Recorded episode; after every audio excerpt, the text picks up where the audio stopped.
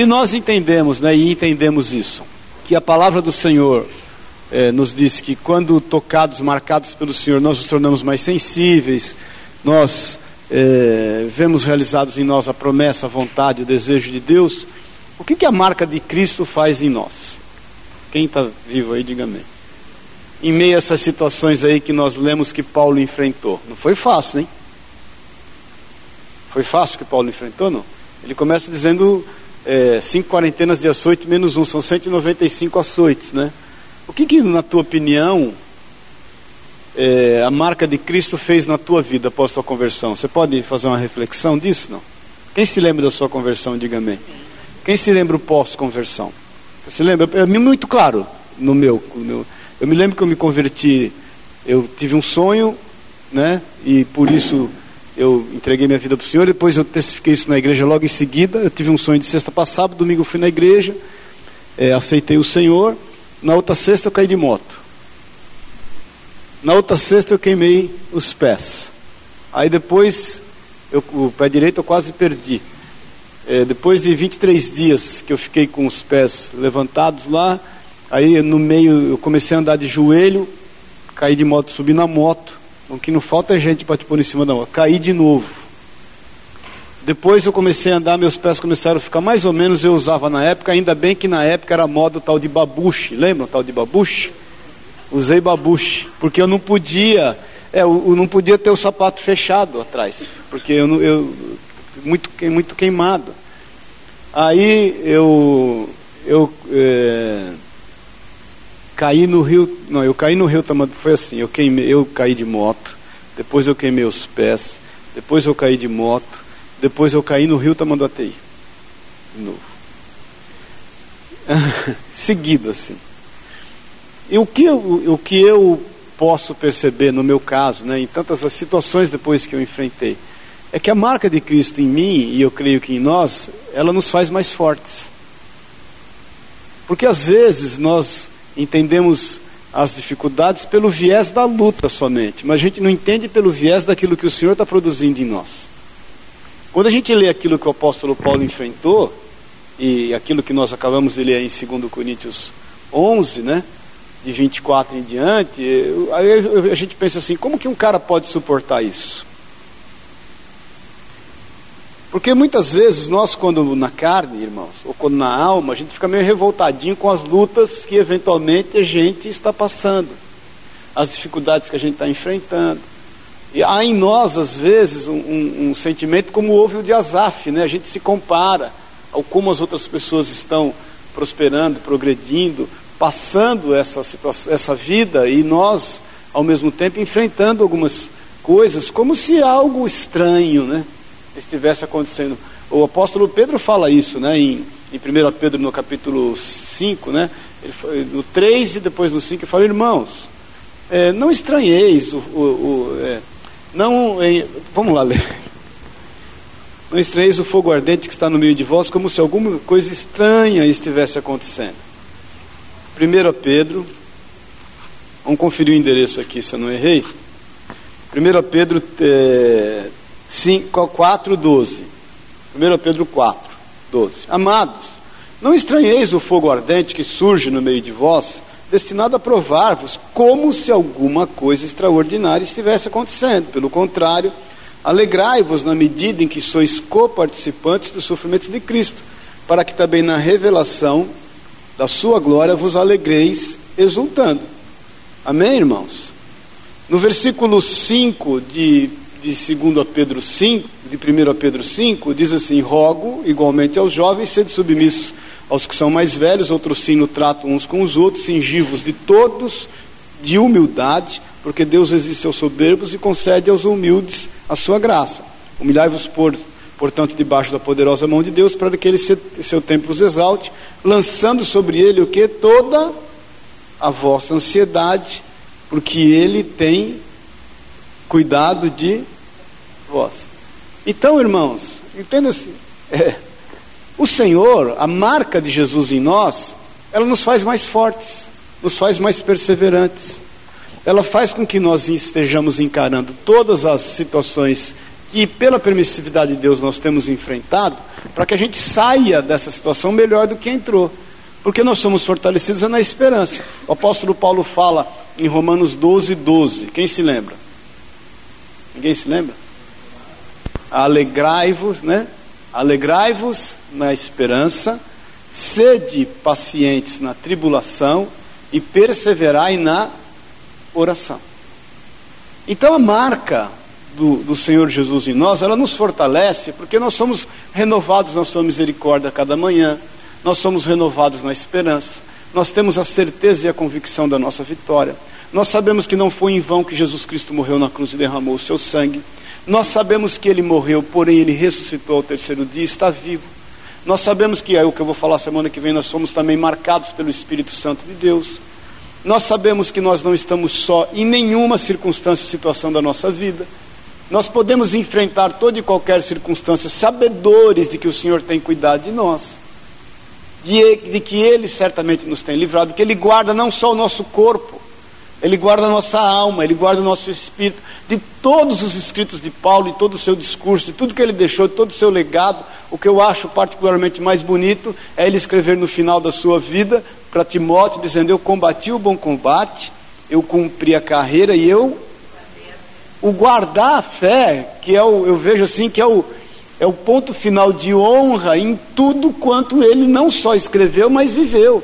Porque guardar a fé em meio a tudo isso é porque nós somos marcados por Cristo. Por que, que nós temos guardado a fé? Porque eu citei alguns exemplos que aconteceu comigo após a minha conversão, e sem contar tudo que eu já passei, e você talvez mais, não, porque a, a, a, o, o, problema maior é o que a gente passa, a dor maior é a que a gente sente, né? não é o que o outro sente, e isso é verdade e é normal, mas você guardar a fé em meio a tudo isso, porque a marca do Senhor está sobre a tua vida.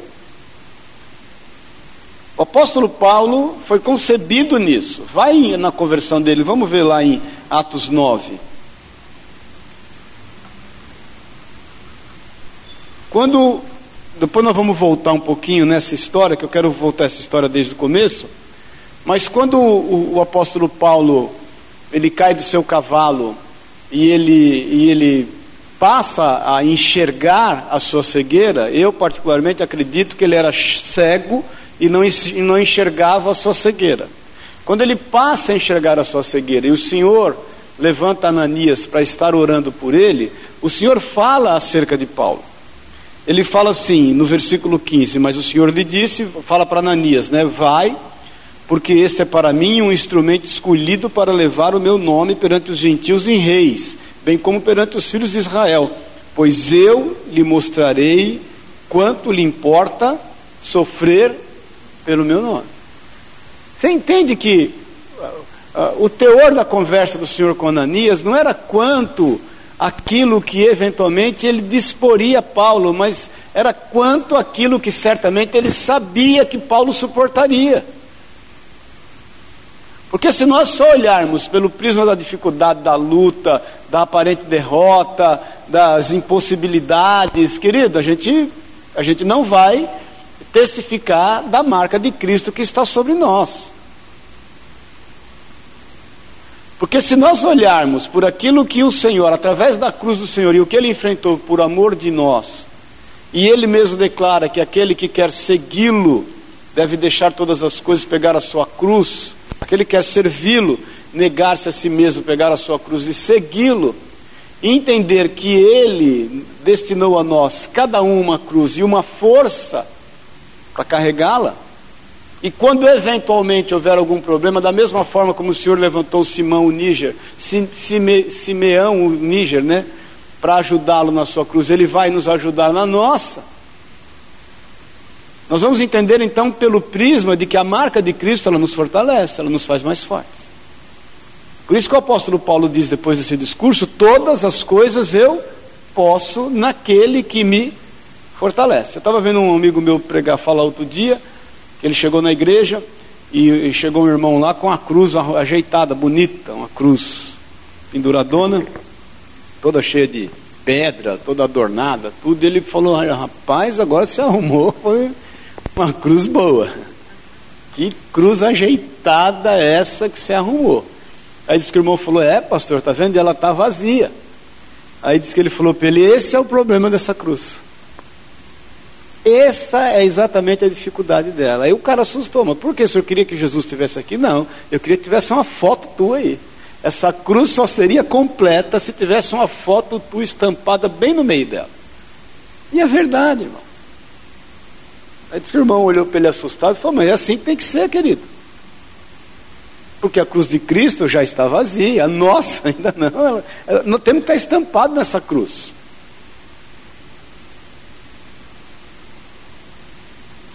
Então o apóstolo Paulo, quando entendia que estava agradando a Deus, volta lá em Atos, no capítulo 9, no versículo 1, diz aqui: Saulo, respirando ainda ameaças e morte contra os discípulos do Senhor, dirigiu-se ao sumo sacerdote e lhe pediu cartas para as sinagogas de Damasco, a fim de que, caso achasse alguns dos que eram do caminho, assim homens como mulheres, os levassem presos a Jerusalém. Então, Paulo, que era o perseguidor e que exercia força contrária contra os, os discípulos, entendendo que ele era a força maior, ele passa então a compreender que a força maior é a que vem daqueles que são perseguidos não daquele que persegue.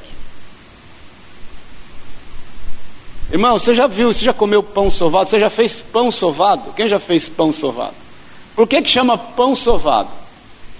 Você bate, sova o bicho. Quanto mais você sova, quanto mais você bate, mais ele cresce.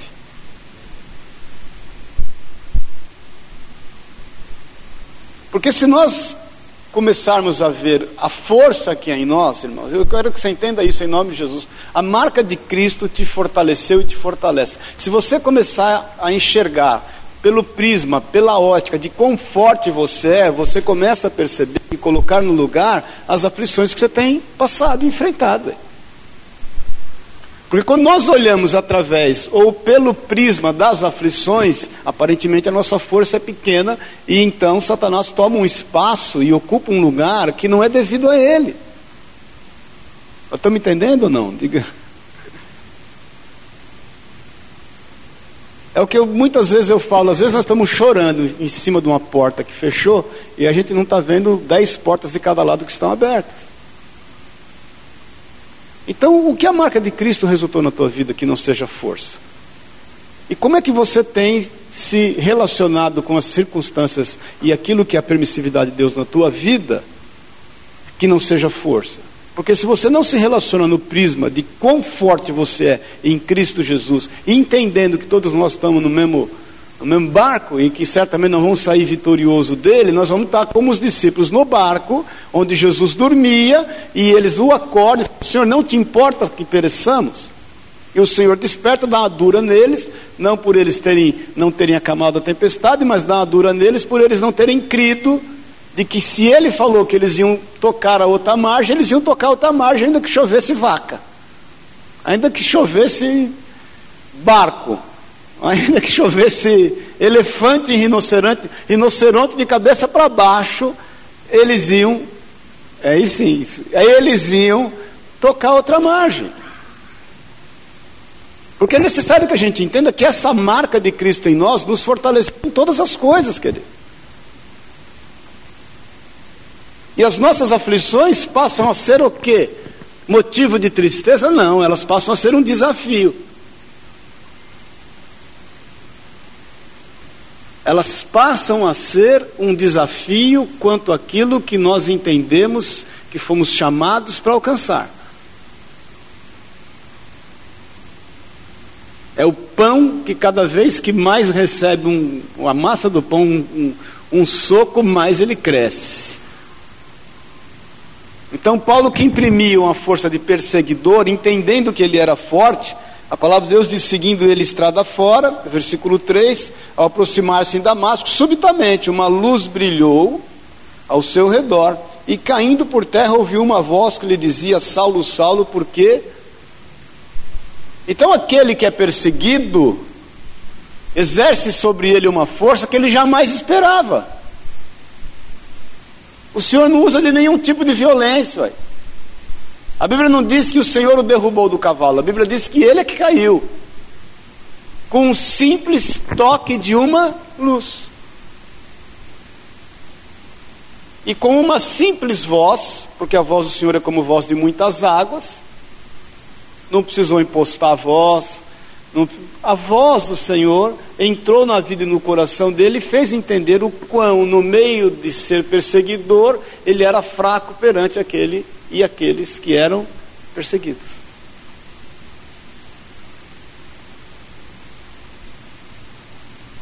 Paz do Senhor. Você já percebeu? Eu, eu fui na escola, o tipo, quando eu era moleque, o tipo malandro Coca-Cola. Sabe o que é o malandro Coca-Cola? Só pressão. Só pressão. Só pressão. Você já percebeu que a pessoa, quando ela quer se impor em relação à tua vida, ela, ela, ela cresce de uma forma que ela não é? E se você aceita, você entrou no marketing? Você comprou a ideia?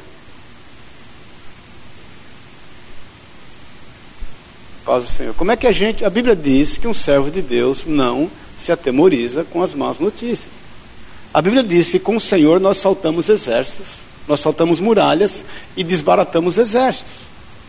A Bíblia diz que um mais o Senhor é maior do que um exército de mil.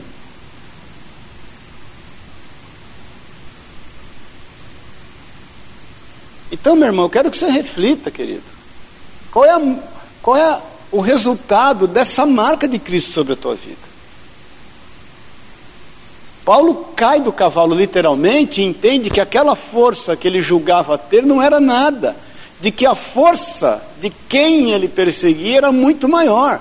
O que nos leva a entender é regra de três, querido. Quem já fez regra de três aqui quando era pequeno na matemática? Isso é só para os mais velhos, né? Meu pai ficava me ensinando regra de três, que é a conta é, mais fácil de ser feita em todas as contas. Mas ao mesmo tempo ela traz solução de tudo e ao mesmo tempo é mais difícil de entender. Mas a regra de três, velho. Porque aquele que é perseguido é muito mais forte do que o perseguidor. Porque o perseguidor precisa perseguir para poder dar, dar, dar, dar bom êxito ao seu propósito. O perseguido não, é. Você chuta cachorro morto, irmão? Cachorro morto não se chuta, não diz por aí? Então nós entendemos definitivamente o que essa marca fez em nós, e nós vivemos esse caráter, que é o caráter de Cristo, essa característica. Caráter, ela, ele deriva de característica, característica deriva de caráter, essa característica em nós, e andamos segundo isso, ou a gente vai ficar lamuriando, reclamando, achando ruim, reclamando com Deus, não entendendo por que nós estamos passando isso, por que nós vivemos aquilo, por que precisou de tudo isso. Porque não se assuste, irmão, uma simples voz e uma simples luz pode te fazer cair do cavalo, quando você achar que você está muito forte. Sem Jesus. Ou nas suas convicções.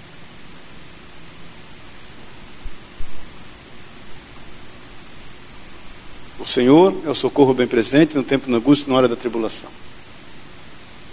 Quando eu olho para os montes, da onde virá, me virá o socorro? O meu socorro vem do Senhor. Segundo Crônicas 16, a Bíblia diz que os olhos do Senhor passam por toda a terra. E ele busca aqueles cujo coração são seu, ou firmemente seu, ou inteiramente seu, para se fazer forte no meio deles. Então Saulo que toma esse, esse repuxo na vida. E diz aqui, versículo 6, o Senhor fala: Mas levanta-te e entra na cidade onde te dirão o que te convém fazer.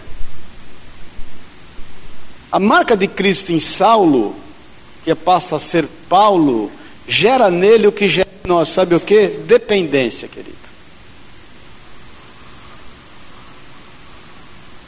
Se você ainda não se tocou que aquilo que o Senhor tem permitido que aconteça na tua vida é só para que você dependa dele, está na hora de se acordar. Está na hora de você converter o teu coração e o teu entendimento. Porque aquele que subjugava todas as coisas e que era o maioral entre todos, e que tinha cartas de liberdade, e que falava três idiomas, ela poliglota, que tinha cidadania romana, grega e judaica, De repente ele entende que ele depende daquele que o toca. Ele depende daquele que o marca. Ele não sabia mais o que fazer na vida. Ele estava rendido a uma ordem que olha ele e fala assim: levanta-te e vai para onde eu te mando. E ele não questiona, querido. Porque quando marcados pelo Senhor, nós não questionamos mais nada. Nós não sabemos de nada, mas também não questionamos mais nada. Aquilo que Agostinho fala, falava e, e que eu já falei com vocês aqui, aquilo que eu não entendo, eu creio. Ponto. O que eu vou fazer? Vamos aqui só para dar uma corrida aqui. Os seus companheiros de viagem pararam emudecidos, ouvindo a voz, mas não vendo, contudo, ninguém. Isso é privilégio de poucos, irmãos.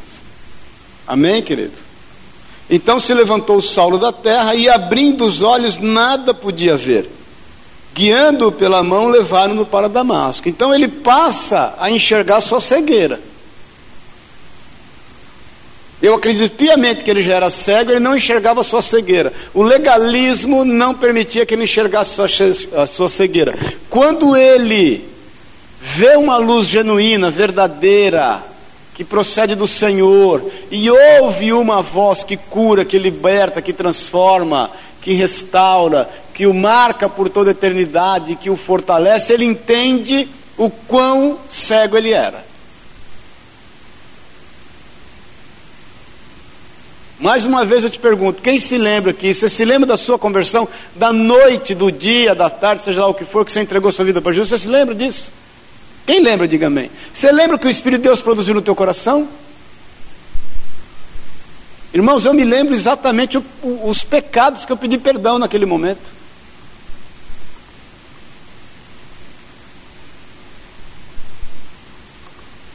Amém, querido?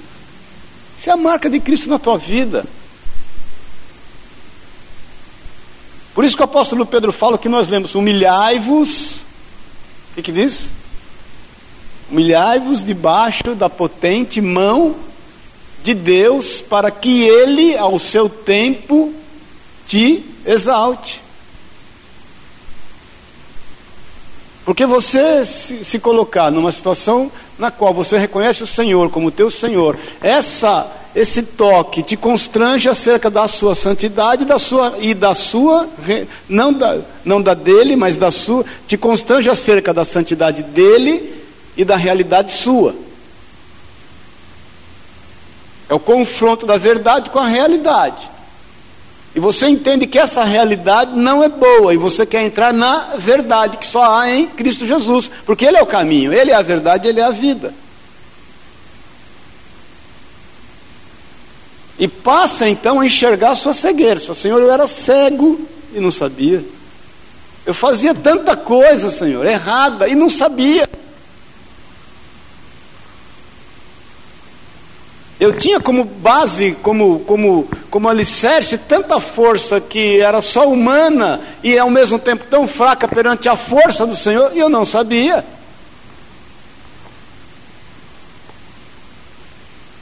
E isso, quando descobre, gera ainda mais dependência, porque o tomam pela mão e o levam até Damasco. Aí diz aqui, versículo 9: esteve três dias sem ver, é, é, durante os quais nada comeu nem bebeu. Eu creio que o apóstolo Paulo, ele não só começa a ser dependente do Senhor, mas ele entende que ele tem que subjugar sua carne. O homem vai para um jejum de cara. Ele entendia que aquela carne tinha que ser subjugada, irmãos. Jejum é para subjugar a carne. É para você saber quem manda em você.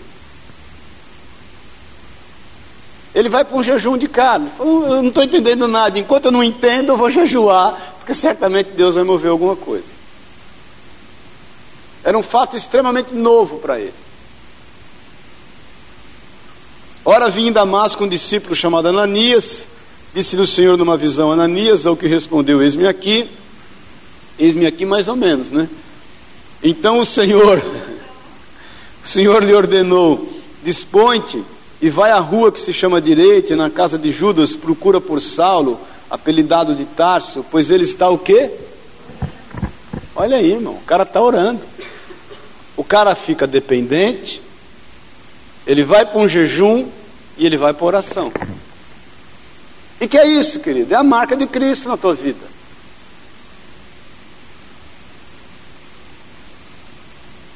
Alegrai-vos na esperança, sede pacientes na tribulação e perseverai na oração.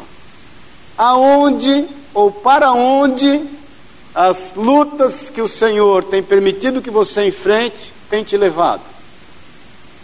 O divã da depressão, a caverna da solidão. Faz o Senhor, querido. Para onde aquilo que a gente tem enfrentado como desafio tem nos levado? Porque tem que nos levar aos pés do Senhor, porque nós somos marcados. E aí a nossa questão não é o porquê, mas é o para quê, né? Deus tem um propósito.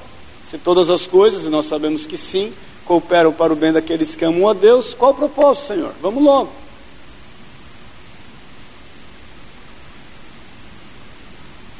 Então é impressionante como um homem que recebe dessa marca imediatamente passa a depender, entende de atributos espirituais a partir desse momento, começa a jejuar e orar a despeito do que está acontecendo. Poderia poder estar na torcida. E agora? Quem é que vai vir me ajudar? Porque imagina, o que eu mais tenho aqui é inimigo. Ele estava exatamente no meio dos que ele perseguia, dos inimigos dele. Porque ele era do mundo, nós somos inimigos do mundo. Amém, irmãozinho querido do meu coração? Vamos lá, para a gente terminar. E viu entrar um homem chamado Ananias, o Senhor falando para ele que, ele que esse, esse Paulo, Saulo, está orando, e na sua oração ele viu entrar um homem chamado Ananias e impor-lhe as mãos para que recuperasse a vista. Irmãos, esse cara está, veja bem, dependente, jejuando, orando, e o Senhor manifesta sobre ele o dom. Ele passa já a ter um dom de visão. Isso aí é um dom de visão, hein? profético. Porque ele está lá orando, jejuando, não entendendo nada, percebendo a sua cegueira, entendendo o quão cego ele era. No meio da sua oração, o Senhor mostra a ele uma esperança. O Senhor dá a ele um sinal de que vem em socorro dele. O Senhor dá a ele o entendimento de que aquela dificuldade e aquela aparente derrota terminaria, ele teria vitória. Eu tenho te falado constantemente, irmãos, o Senhor fala por sussurros, a gente faz tanto barulho que não ouve. E Ele está falando, e Ele está entregando, e Ele está ministrando, e Ele está consolando, exortando, edificando, mas a gente não ouve.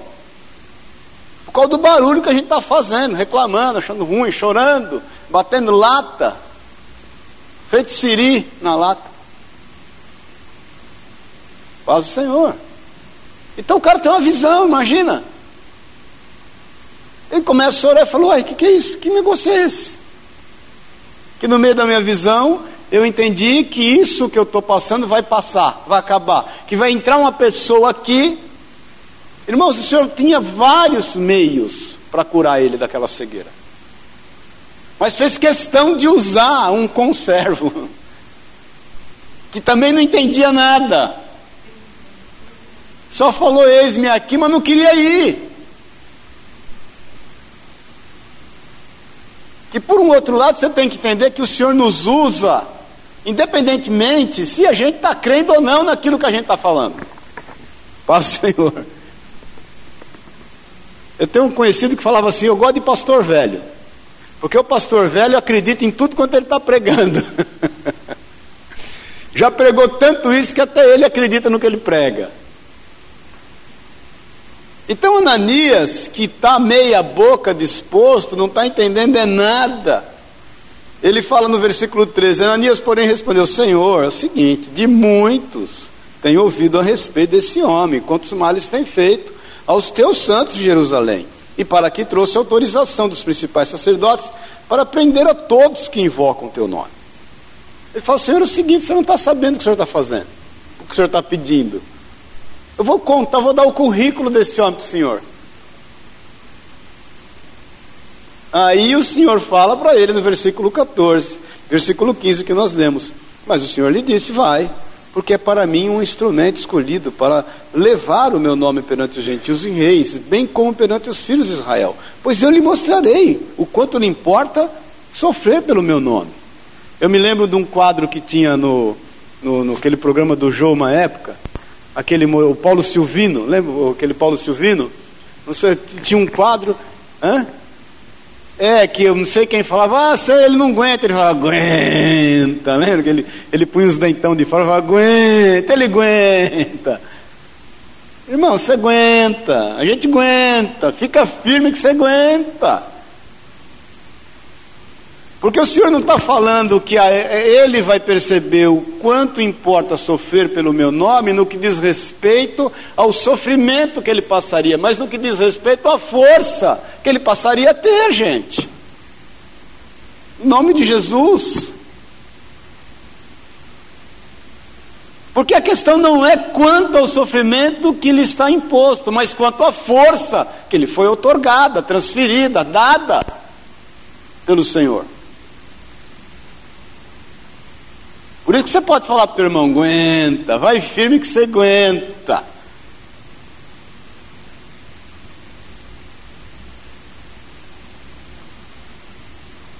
Nós estamos entendendo isso, querido? Porque em nome de Jesus nós temos que sair daqui olhando para a força que temos. Não para os desafios que nos está proposto. Porque quando o Senhor fala isso para Ananias, ele deixa ele que importa ele saber.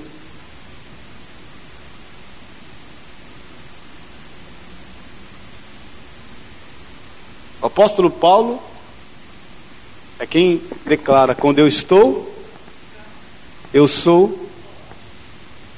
O Senhor olha para ele um dia, toca ele e fala: Paulo, a minha graça te basta. Por quê? O meu poder se se aperfeiçoa.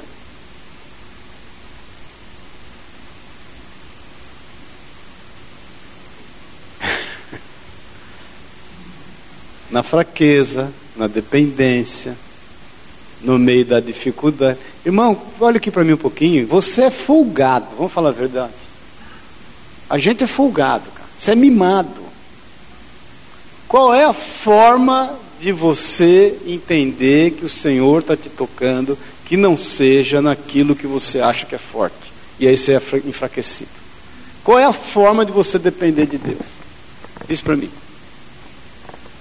Hã?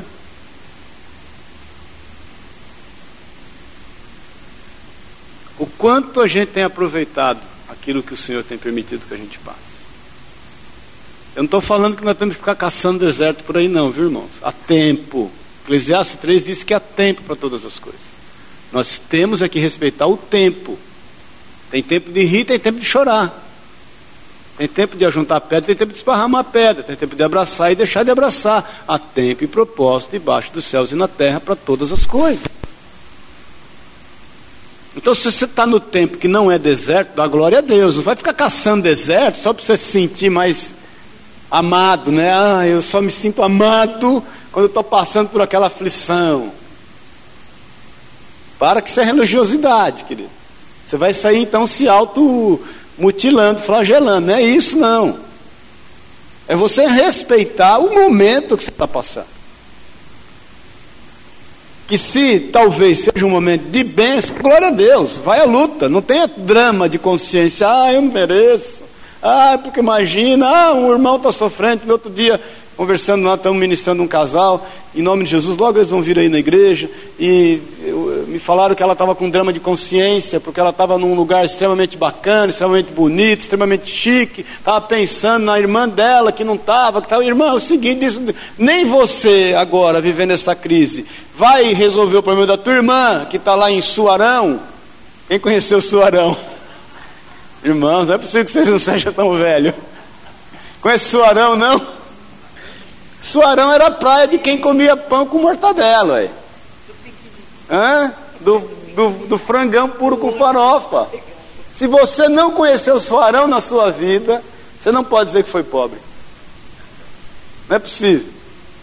Então não tem drama de consciência porque está lá no Suarão, a irmã e ela aqui no, no paraíso. Porque há tempo e propósito de todas as coisas. E também não vai sofrer, se porque eventualmente você está no suarão e a pessoa está lá no paraíso. Deus sabe todas as coisas.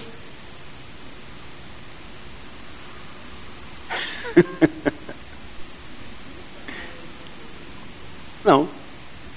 Não, isso é realidade e com verdade junto, porque se todas as coisas cooperam para o bem daqueles que amam a Deus e cooperam, não é que eu estou me conformando, eu estou entendendo que eu estou caminhando é para melhor, porque o poder de Deus ele se aperfeiçoa. Nós não temos o poder de Deus perfeito ainda.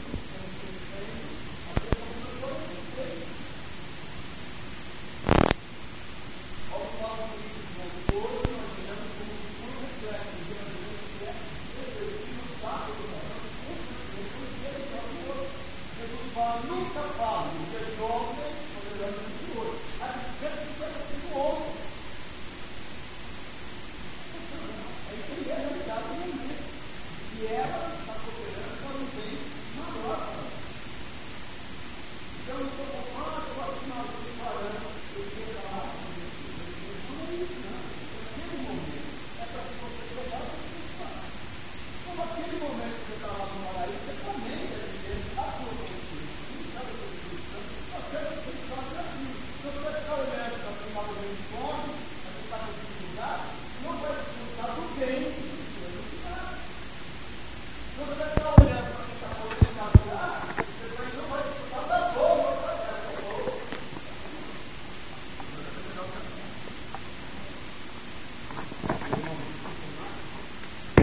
abata, sem miolo no forno, que você morde, ele faz croque. Hã? Tem, tem. Só sovar o pão, jogar um azeite ali em vez da, do óleo que ele vira se abata. Então essa é a, é, é, é a, trajetória de quem foi marcado por Cristo. E que olha, passa a aprender as coisas através da fortaleza que o Senhor dá a ele. E diz aqui, é, a gente ir terminando aqui. Então Ananias foi, Ananias não tinha outra opção também, né? Então Ananias foi e entrando na casa, impôs sobre ele as mãos e disse o quê? O que, que Ananias disse aí, irmãos? Saulo não, e aí? Saulo, aí pronto, aí resume que realmente Ananias entendeu de que aquele era um irmão dele. Até então não era o irmão. Cabe a nós fazermos uma reflexão de como nós estamos recebendo as pessoas, como irmãos. Ou a gente olha de um jeito, o outro, meio ressabiado. Porque Ananias demorou a entender, mas quando ele entendeu, ele entendeu de verdade. Ele chama Saulo de irmão. Ele fala: Saulo, nós estamos juntos. Nós somos irmãos. Saulo, irmão, o Senhor me enviou, a saber, o próprio Jesus, que te apareceu no caminho, porque esse Ananias era um servão de Deus também, viu? Porque que o Senhor revelou a ele todas as coisas, que apareceu no caminho por onde vinhas, para que recuperes a vista e fiques cheio do Espírito Santo. Semana que vem eu vou falar dessa marca do Espírito Santo. O que, que diz aí? Imediatamente caíram dos seus olhos como que umas escamas. Então eu vejo assim que aquela heresia, aquele legalismo, aquela religiosidade, aquela cegueira, que já existia, ele só não percebia, caiu. Amém? Isso foi de imediato. Aí ele dá mais um passo na sua trajetória como cristão. A seguir, que diz aí no versículo 18 no final. A seguir, tem gente que está na igreja não sei quanto tempo ainda não foi batizado. Ele se levantou naquele momento e falou: é o seguinte, como é que eu faço para testificar que Jesus é o meu Senhor? Como é que eu faço para declarar para quem quer possa ver ou ouvir que eu tenho com ele uma aliança? Nós estamos aliançados. Estou com ele, não abro. Falaram o que para ele? Então se batiza. O batismo é um rito, ele não salva ninguém, mas ele testifica do teu amor para com Cristo e que você quer andar em novidade de vida. De que as velhas coisas já passaram, que tudo se fez novo. De que é uma passagem, que você passou, que você batizou, que você, você sepultou o teu velho eu. Teve conversa. Então, um cara que passa através da força do Senhor a ser dependente dele, ele passa a ser forte em meio à sua fraqueza. Um cara que vai orar, um cara que vai jejuar, um cara que vai abrir mão do legalismo e ver o milagre de Deus sobre a vida dele. Irmãos, esse cara na hora, ele foi submeter ao batismo, porque ele quer mudança de vida. É a marca de Cristo em nós, mudança de vida. Amém, irmãos? E diz aqui ainda, no versículo 19: E depois de ter se alimentado, irmão, você precisa de alimento, tanto espiritual como físico. Há tempo para todas as coisas. Tinha o tempo do jejum, ele cumpriu. Agora é o seguinte: vamos se alimentar. Amém? Nós temos que vencer a religiosidade. Há tempo para todas as coisas. Ele se alimenta, ele é consciente, sentiu-se fortalecido então permaneceu em Damasco alguns dias com os com quem a gente tem andado.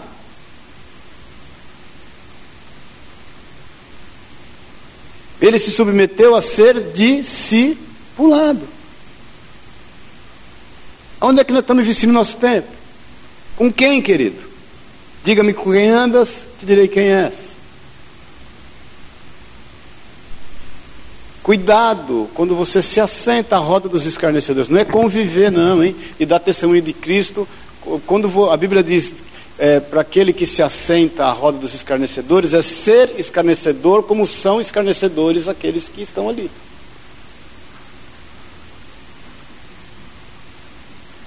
Não é você exercer o papel de ser sal da terra e luz do mundo em meio dessa situação. É você deixar de ser sal e tornar-se insípido.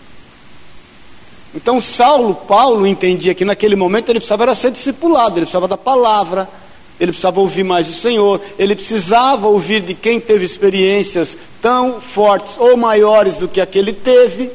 Ele queria ouvir mais desse Jesus, ele queria saber mais desse Senhor, ele queria engolir essa palavra. Essa é a marca de Cristo, querido, sobre você. É por isso que ela te faz forte essa sede que a gente tem de buscá-lo. Versículo 20, o que, que, diz aí? Para morrer de vergonha, um. Quem pode ler aí? Discípulo 20. E logo o quê? Logo o quê, irmão? Você não tem vergonha na cara?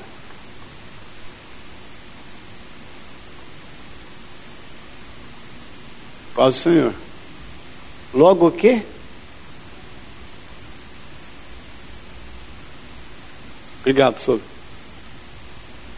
Obrigado, Bruno. Amanhã a gente se fala. Logo o que, querido? Cadê o curso de teologia do homem? Cadê o seminário cristão?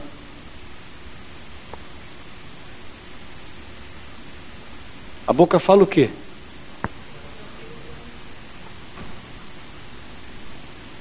Dá para você inverter o versículo e fazer uma reflexão da sua vida?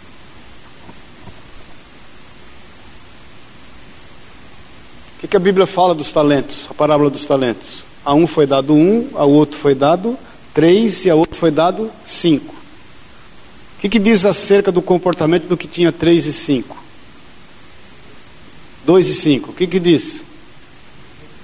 De que forma? Eles saíram, a Bíblia diz aqui, os que, o que tinha dois e cinco diz assim, e eles saíram rapidamente. Enquanto o outro escondeu, porque ele teve medo de perder o pouco que tinha, por isso que aquele que tem vai perder e o que dispõe ganha. Porque quando você pensa que tem algo, quando você imagina que você tem algo a perder, aí é que você vai perder, porque você vai esconder o pouco que tem. Quando você entende que o que te foi confiado é para expor, e você vai fazer isso de forma rápida, porque é dando que se recebe, dá e dar-se-vos-á, boa medida, recalcada, sacudida, transbordante, também vos darão a voz. Sou velho, fui moço, agora sou velho, mas nunca vi um justo, um filho de Deus mendigar o pão. Então São Paulo entendia isso e ele vai rapidinho exerceu o seu papel, porque ele não podia conter, ele não podia parar, ele não podia deixar de falar. É quando foram pressionados antes da conversão de Saulo, e possivelmente ele foi um dos que os pressionaram, João e Pedro, para que não ensinassem desse Jesus, não falassem dessa doutrina, e eles olham para aqueles líderes e falam assim: você acha que nós vamos deixar falar daquilo que temos visto e ouvido? Você acha que nós vamos deixar de obedecer a Deus para obedecer vocês? Vocês estão ficando loucos.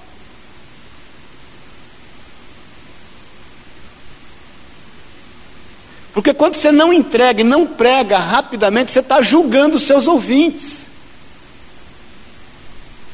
E se você julgar os seus ouvintes como se eles não fossem merecedores dessa palavra, você está errado. Você não foi chamado para ser juiz.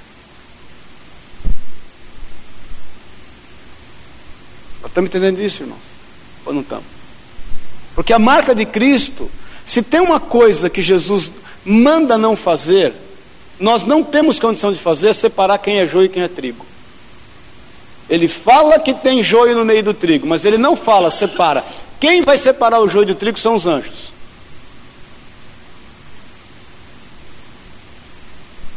Por isso que nós temos, a Bíblia diz, prega desse evangelho em tempo e fora de tempo. O bom obreiro que saiba mexer, manipular essa palavra. Porque se você não exerce isso, você está julgando.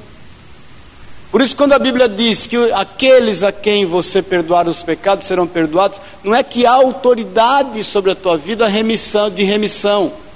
É que há autoridade da sua vida para liberar a remissão de Cristo. Quando você não fala e não anuncia para que o arrependimento não seja gerado, você deixou de perdoar pecados, você deixou de abençoar. Irmãos, quando você não é bênção, você é o quê? Maldição, ué.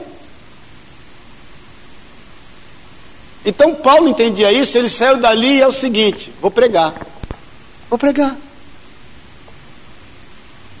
E terminando. E logo pregava nas sinagogas a Jesus, afirma, é, a Jesus, afirmando que esse é o Filho de Deus. Ora, todos os que ouviam estavam atônitos. As pessoas se assustam com esse tipo de comportamento. Todo mundo te acha louco, já não te acha falado que você é meio doido?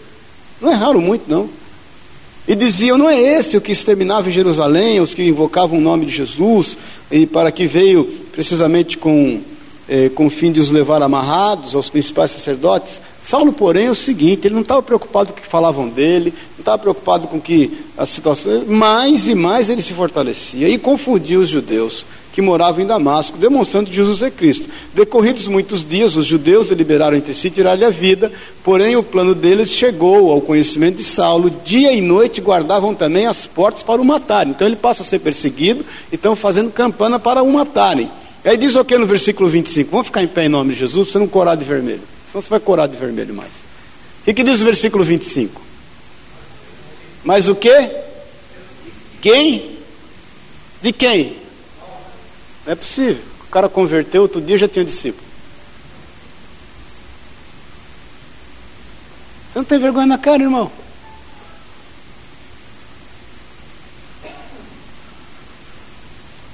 Paz do Senhor.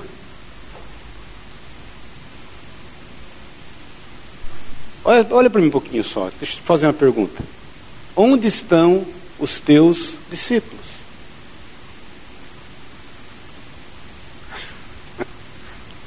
Paz do Senhor. Cadê os teus discípulos? Que vão ser usados por Deus para te livrarem, inclusive. Ou você está se importando tanto consigo mesmo que você não tem sido capaz de discipular alguém. Está sempre dependendo de ser discipulado.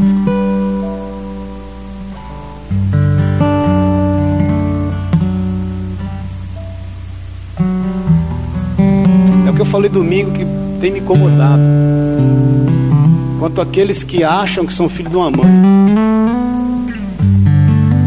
Quando na realidade estão sendo filhos de uma prostituta. Porque essa mãe, que a gente muitas vezes denomina como igreja, não é sua mãe. E se ela, como igreja, se autonominou como mãe não veio de Deus. Você não é filho de uma mãe, você é filho de um pai. Porque a todo aquele que nele crê, em João 1 diz, lhe foi dado a autoridade de ser chamado filho de Deus. O filho de Deus tem um legado. Ele não tem uma herança, ele tem um legado. Ele tem um propósito.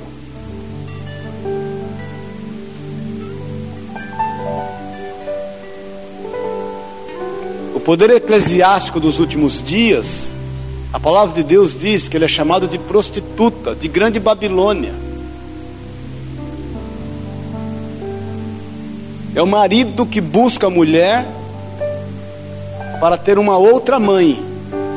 Ele quer uma outra teta para mamar. Ele ainda não desmamou da teta da mãe. Ele quer outra teta para mamar. Nós temos liberdade aqui, né?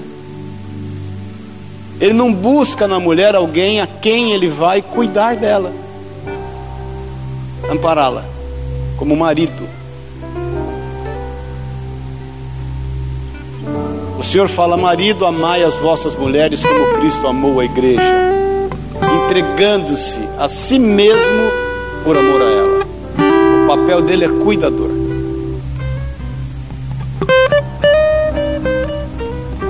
Então nós estamos debaixo desse cuidador da nossa vida.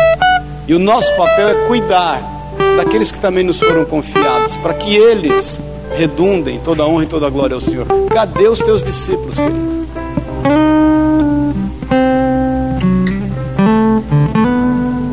O negócio é sério. Eu, quando tive o arrebatamento, e diante do Senhor, eu, eu, muito, muito, claro, eu olhei para o lado esquerdo e eu vi um tribunal e milhões, sei lá, de pessoas ali. Sendo, e eu, era um tribunal de julgamento. Eu não entendia nada, não sabia nada entendia que eu estava buscando era outra coisa que o Senhor testificou. Não conhecia a palavra de Deus como hoje e entendo que ainda não conheço como um dia devo e, e tenho que conhecer. E o Senhor falou para mim: aquele, aquele tribunal, aquele julgamento, o Senhor falou para mim, não é para vocês. Depois eu vim aprender que nós vamos ser julgados é por fé e não por obras. Então a tua fé vai ser julgada para você receber o galardão ou um dos galardões, que são cinco ou não, no Bema, no tribunal de Cristo. Agora, será que por fé não podemos gerar discípulo? Ou nós estamos ainda resolvendo os nossos problemas e temos medo de gerar discípulos porque nem os nossos problemas estão resolvidos? Quando o apóstolo Paulo tem uma visão acerca disso, escreve para Timóteo, fala: Timóteo, não te envergonhes das minhas prisões. Então você está constrangido em discipular pessoas por conta de algumas dificuldades que você está enfrentando não foram resolvidas. Você está esperando resolver para discipular alguém, para gerar um exemplo. O exemplo não é você, irmão. O exemplo não é você, querida. O exemplo é Cristo. Quando o apóstolo Paulo escreve, fala assim: sede meus imitadores, como eu sou de Cristo.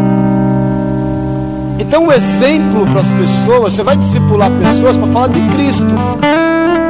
Você não vai trazer o exemplo para você. E se alguém titubear como titubeou Timóteo, você vai escrever: Olha, não te envergonhe das minhas aflições, querido. Porque o nosso exemplo é Cristo. E aí você vai ver que ele é resolvedor de problemas, galardoador, cuidador. Ele sabe cuidar. Ele sabe cuidar da tua vida, querido. O Espírito de Deus continue ministrando teu coração, meu coração, nosso coração, acerca do nosso papel nesta terra. Jesus está voltando, querido. Jesus está voltando. É muito mais breve do que a gente vai imaginar. Não deixe de estar aí dia 13, que o pastor João Lemos vai trazer uma palavra acerca do Shemitah, que é muito relacionado à volta do Senhor. Vai ser importante para a tua vida. Amém, querido?